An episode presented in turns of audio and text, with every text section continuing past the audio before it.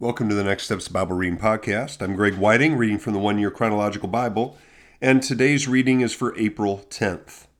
The Death of Eli, 1 Samuel 4 12 to 22. That same day, a Benjamite ran from the battle line and went to Shiloh with his clothes torn and dust on his head. When he arrived, there was Eli sitting on his chair by the side of the road, watching, because his heart feared for the ark of God. When the man entered the town and told what had happened, the whole town sent up a cry. Eli heard the outcry and asked, What is the meaning of this uproar? The man hurried over to Eli, who was 98 years old and whose eyes had failed so that he could not see. He told Eli, I have just come from the battle line. I fled from it this very day. Eli asked, What happened, my son?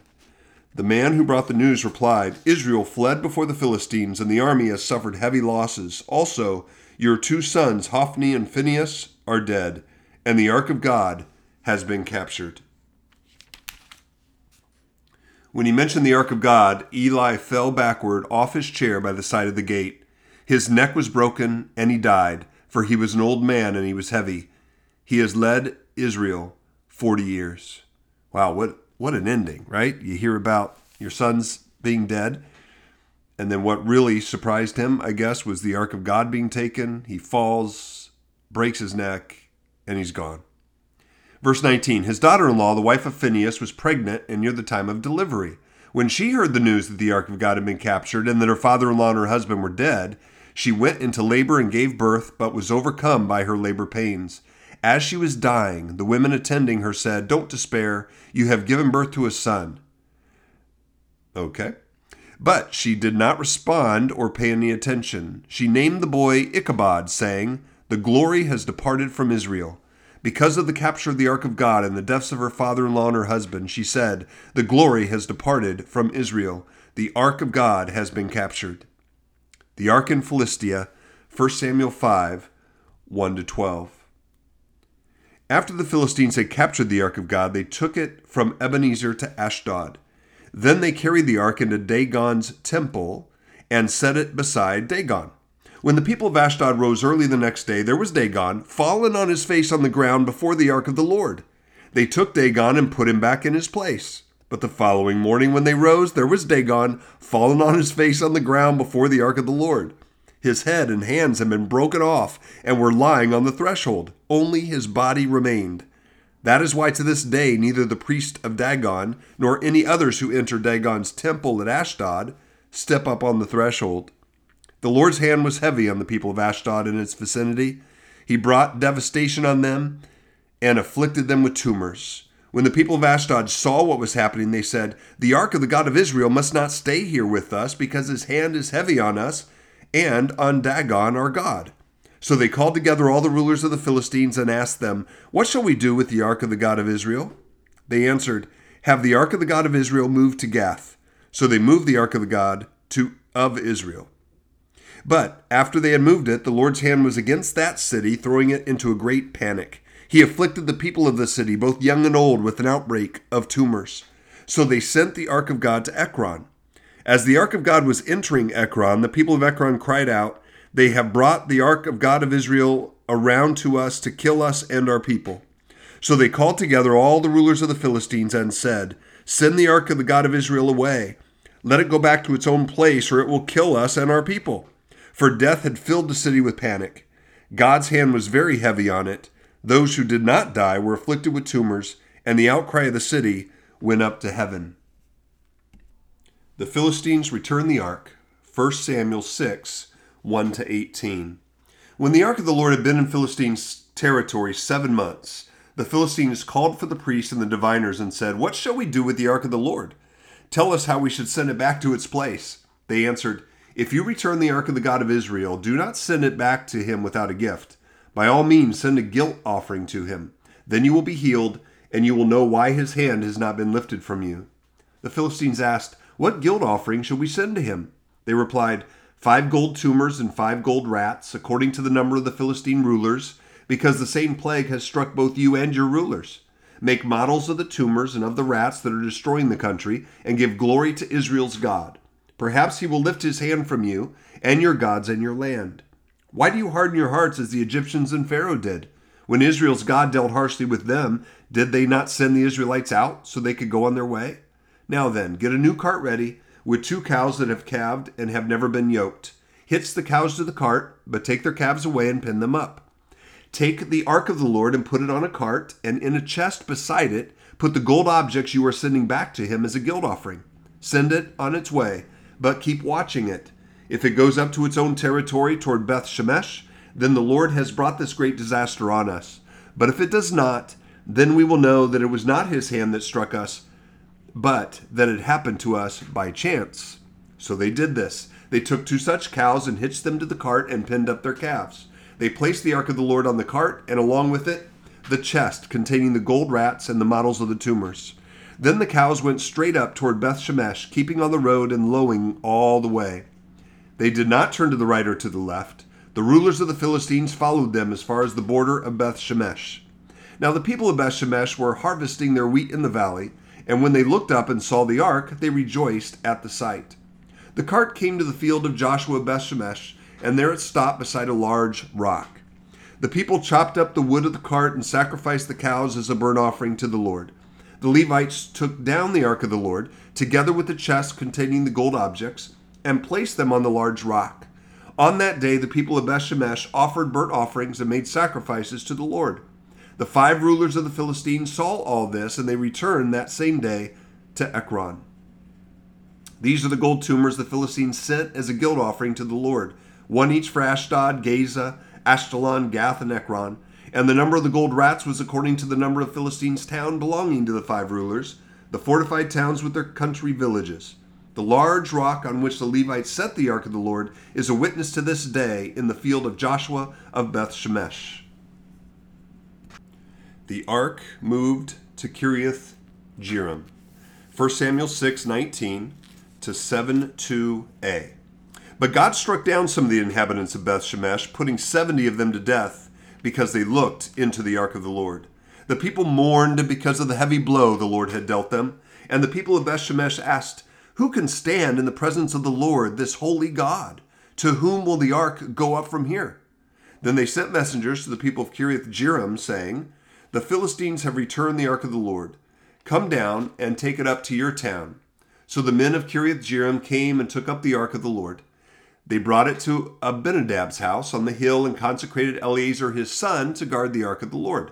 The ark remained at Kiriath Jearim a long time, 20 years in all. Samuel leads Israel to victory. 1 Samuel 7 2b through 17. Then all the people of Israel turned back to the Lord. So Samuel, that, that's a significant thing, right? All the people of Israel turned back to the Lord. All through Judges, we were seeing uh, you know, they did what was right in their own eyes. Uh, so Samuel said to all the Israelites, If you are returning to the Lord with all your hearts, then rid yourselves of the foreign gods and the Ashtoreths, and commit yourselves to the Lord and serve him only, and he will deliver you out of the hand of the Philistines. So the Israelites put away their Baals and Ashtoreths and served the Lord only. All right, that's great. Then Samuel said, Assemble all Israel at Mizpah, and I will intercede with the Lord for you. When they had assembled at Mizpah, they drew water and poured it out before the Lord. On that day they fasted, and there they confessed, We have sinned against the Lord. Now Samuel was serving as leader of Israel at Mizpah. When the Philistines heard that Israel had assembled at Mizpah, the rulers of the Philistines came up to attack them. When the Israelites heard of it, they were afraid because of the Philistines. They said to Samuel, Do not stop crying out to the Lord our God for us, that he may rescue us from the hand of the Philistines. Then Samuel took a suckling lamb and sacrificed it as a whole burnt offering to the Lord. He cried out to the Lord on Israel's behalf, and the Lord answered him. While Samuel was sacrificing the burnt offering, the Philistines drew near to engage Israel in battle.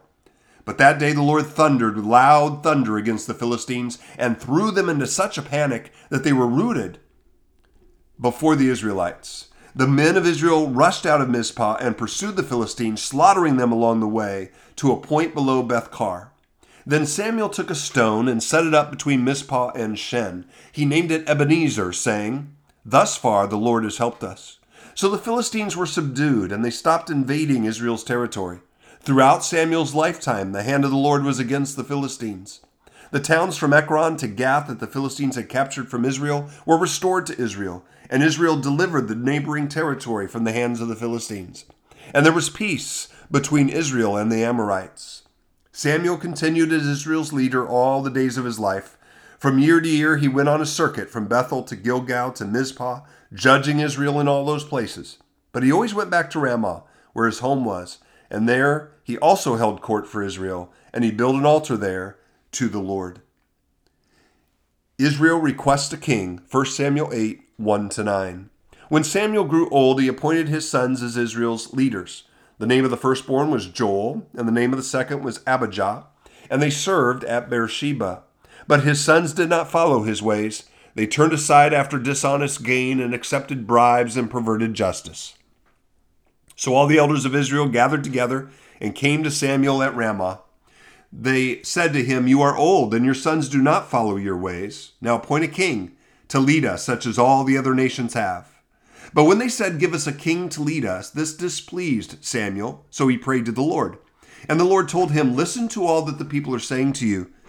It is not you they have rejected, but they have rejected me as their king as they have done from the day I brought them out of Egypt until this day, forsaking me and serving other gods, so they are doing to you.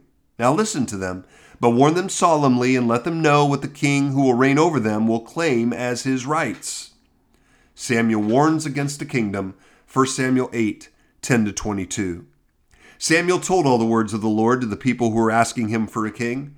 He said, This is what the king who will reign over you will claim as his rights. He will take your sons and make them serve with his chariots and horses, and they will run in front of his chariots. Some he will assign to be commanders of thousands and commanders of fifties, and others will plow his ground and reap his harvest, and still others to make weapons of war and equipment for his chariots. He will take your daughters to be perfumers and cooks and bakers. He will take the best of your fields and vineyards and olive groves and give them to his attendants. He will take a tenth of your grain and of your vintage and give it to his officials and attendants. Your male and female servants and the best of your cattle and donkeys he will take for his own use. He will take a tenth of your flocks, and you yourselves will become his slaves. When that day comes, you will cry out for relief from the king you have chosen, but the Lord will not answer you in that day. But the people refused to listen to Samuel. No, they said, We want a king over us. Then we will be like all the other nations, with a king to lead us and go out before us and fight our battles. When Samuel heard all that the people said, he repeated it before the Lord. The Lord answered, Listen to them and give them a king. Then Samuel said to the Israelites, Everyone go back to your own town. All right, so what do we have here? Uh, that's the end of the reading for April 10th. What do we have here in our reading? Well, we have the death of Eli, um, which I already mentioned before. You've got the the ark of God. So this this ark of God, um, perhaps you remember from before, you know, was like the presence of God, and so it's it's in the Philistine territory. Doesn't go well for them. It's amazing to read about their do- their god Dagon, right, and how he falls down and and stuff's broken on him, uh, and then you've got these tumors that come on the people there. So the Philistines are like, "Hey, get get this out of here," and it, and it goes back uh, to the people of God. Um, and you've got the the ark moved around eventually to Kiriath Jearim, where it stays. Uh, what did it say for for twenty years? Then we have um, Samuel, and the fact that God blessed Samuel. We read about you know his earlier in life, and now uh, God blesses him. They defeat uh, the Philistines, and things are going well. Samuel is honored. All the days of his life, he was a leader. Um, and and that sounds good, right? Now we're back in the back in the right place. Everything is great, and then Israel requests a king. now, now, actually, right before that, we found out, uh, you know, his sons. Um, I guess it's right at the beginning of 1 Samuel 8. His sons did not follow his ways. They turned aside after dishonest gain and accepted bribes and perverted justice. So the people come to Samuel and it's like, hey, we can't have your sons leading us.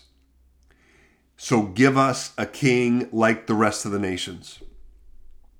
And it's interesting because God says give them a king, give them what they asked for. But here's the basic thing they haven't rejected you, Samuel, they've rejected me. And then so Samuel gives this warning hey, the king is going to come. He's going to take all your stuff, he's going to take your kids, and you're not going to like it. But they didn't care. Give us a king so we can be like other nations. There, there's a, a sad commentary right there. The king's going to go out and fight all our battles. Yeah. So um, they're going to get a king, and we'll read about that tomorrow. So, what do I take away from this then um, for my own application life? I, I, I can't get away. Uh, certainly, the power of God and His presence is, is awesome here, but um, I can't get away from this idea of them wanting a king. You know, they want a person they can look at and say, This is our king, and just like the other nations, he's going to fight their battles, everything's going to be great. And yet, originally, it was supposed to be God. They rejected God and decided on a human being instead. And so for me, I just remember that yes, I we've got uh, human leaders that God has actually appointed over us. Um, but this is not about making things politically the way we want them to be. This is about still in my heart, God reigning as my king. That's my desire today. That's my prayer today. Father, you are the king of my heart. Help me to trust you in every aspect. Help me to worship you and to follow you. May you be pleased by your servant. In Jesus' name, amen.